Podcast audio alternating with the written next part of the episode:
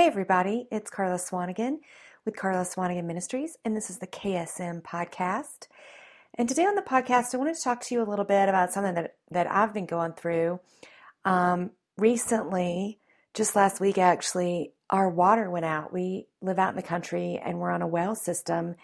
And all of a sudden, one night, right before bed, the water just stopped. So we couldn't wash our hands, we couldn't flush the toilet, we couldn't do dishes. Um, you know, we couldn't w- run the washer and dryer. We we had no water. And until you are out of water or you don't have water, you don't realize how much you appreciate water.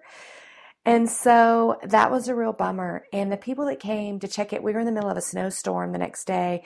And so they came out here and looked, but there was nothing they could really do because of the storm. And the storm was supposed to come in and get even worse over the weekend. And it was a holiday weekend, it was Easter weekend. So it was going to be at least Monday before they could get to our water situation, which was a total bummer. So we had to take showers at a friend's house and do some laundry at a friend's house. And I mean, it all worked out.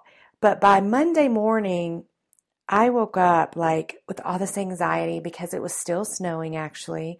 We live at a really high altitude um, up in the woods, like I said. And so we get tons of snow. My husband calls it the Arctic Circle because we we get so much snow and, and so much weather here. And so Monday morning came and I literally woke up out of I mean a deep sleep with like anxiety and worry and fear that the repair guys weren't going to be able to get to our pump. We had to plow and shovel um, like two feet of snow just to make a path for them through our yard to get to the pump. And so we were out there shoveling and plowing and um, trying to get everything ready over the weekend. And then Monday morning, I woke up and I was like, man, I don't know if they're going to be able to come. The roads are still really bad. And I was just super worried about it. And I had a lot of friends praying for me.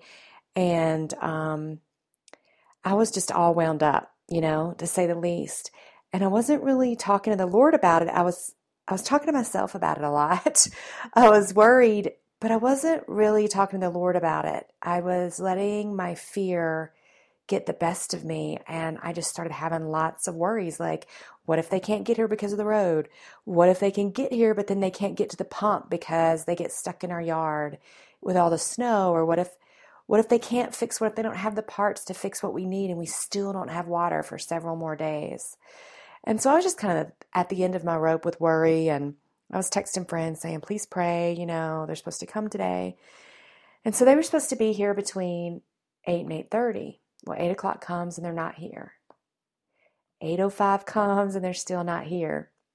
I'm watching and looking out our front window, watching the road for them to pull up with their big repair truck. So I just keep standing there. Um, they're not here, they're not here, they're not here. And then a few minutes after that, about 8.15, my friend texted me that was praying for us. And she's like, Hey, are they there yet? And I was like, No, not yet. And she's like, Well, they're still coming, aren't they? And that just sent me spiraling. I was like, Oh Lord, are you trying to tell me they're not coming today? I just got so wound up, you guys. I don't know if that ever happens to you, but all of a sudden we just we're waiting for something and it's not happening and we can get so distracted by what's not happening that we're missing the things that are happening you know, and so I'm standing there completely in worry and I'm just praying. Um, but my prayers weren't really prayers. They were more like, oh my gosh, Lord, what if they don't come? And what if this? And what if that? So I wasn't really praying. I was just asking him all these questions. And all of a sudden, I heard this phrase in my head. And this goes way back to my southern roots. I was raised in the South. And I can remember, you know, standing around helping my parents make dinner and my mom would say, put some water on to boil. And, um, you know, we are going to make pasta or something. And if you're not from the South, I know I'm supposed to say boil, but that's real hard for me to say. So it's boil for all of my friends in the South. They know that that's how you really pronounce that word. But anyway, I would put the water on to boil and I'm standing there waiting to put the pasta in. My mom's like, as soon as it starts boiling, you know, add the pasta. Well, you know, you're standing there and you're waiting and you're waiting and you're waiting. And my mom would come over and say, Karla, I watched pot never boils. You need to walk away. And so I don't know if you've heard that phrase, but it's so true.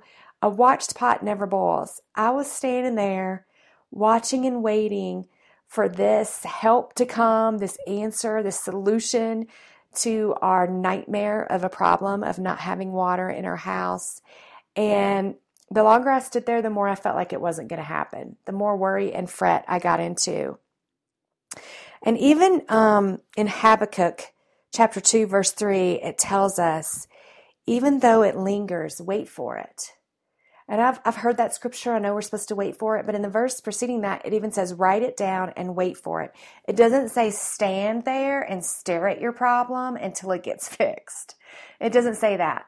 You know, um, it says write it down, believe it's going to happen, and then wait for it to happen. Believe God's going to do it.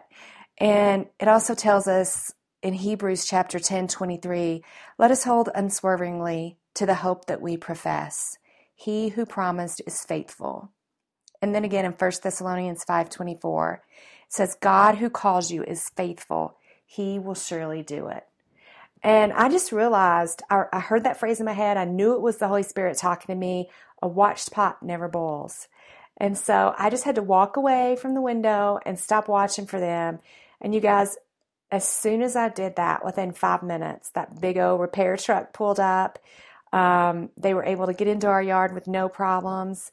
And I'm so grateful for all the friends that were praying for us. They were able to uh, pull our pump and get everything replaced. We got brand new everything. And so now we've got new clean water. And um, I'm so grateful for that. But I just hope that that encourages somebody else today.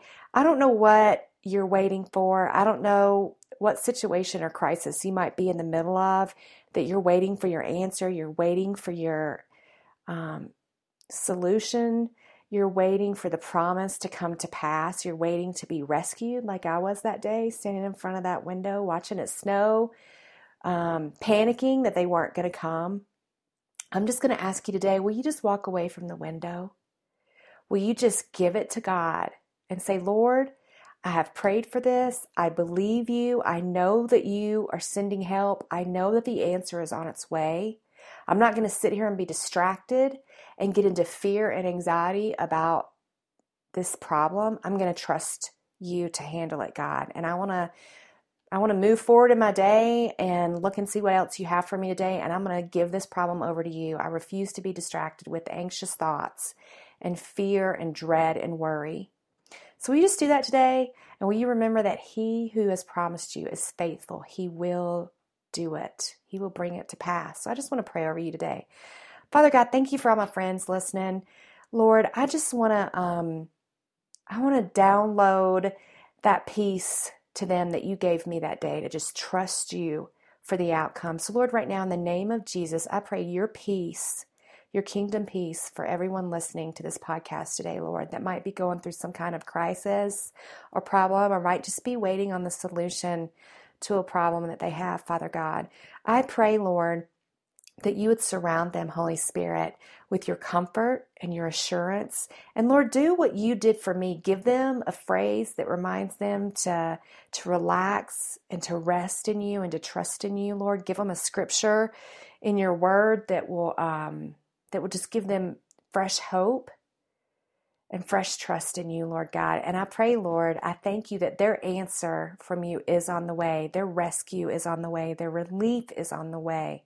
And Lord, I pray for breakthroughs and solutions today in their problems. I pray for deliverances today of their problems. And Lord, I pray that they would give all their fears and anxiety to you and they would trust in you and you would fill them with your peace and your assurance. I pray all these things in the mighty and holy delivering name of Jesus, our Lord and Savior. Amen.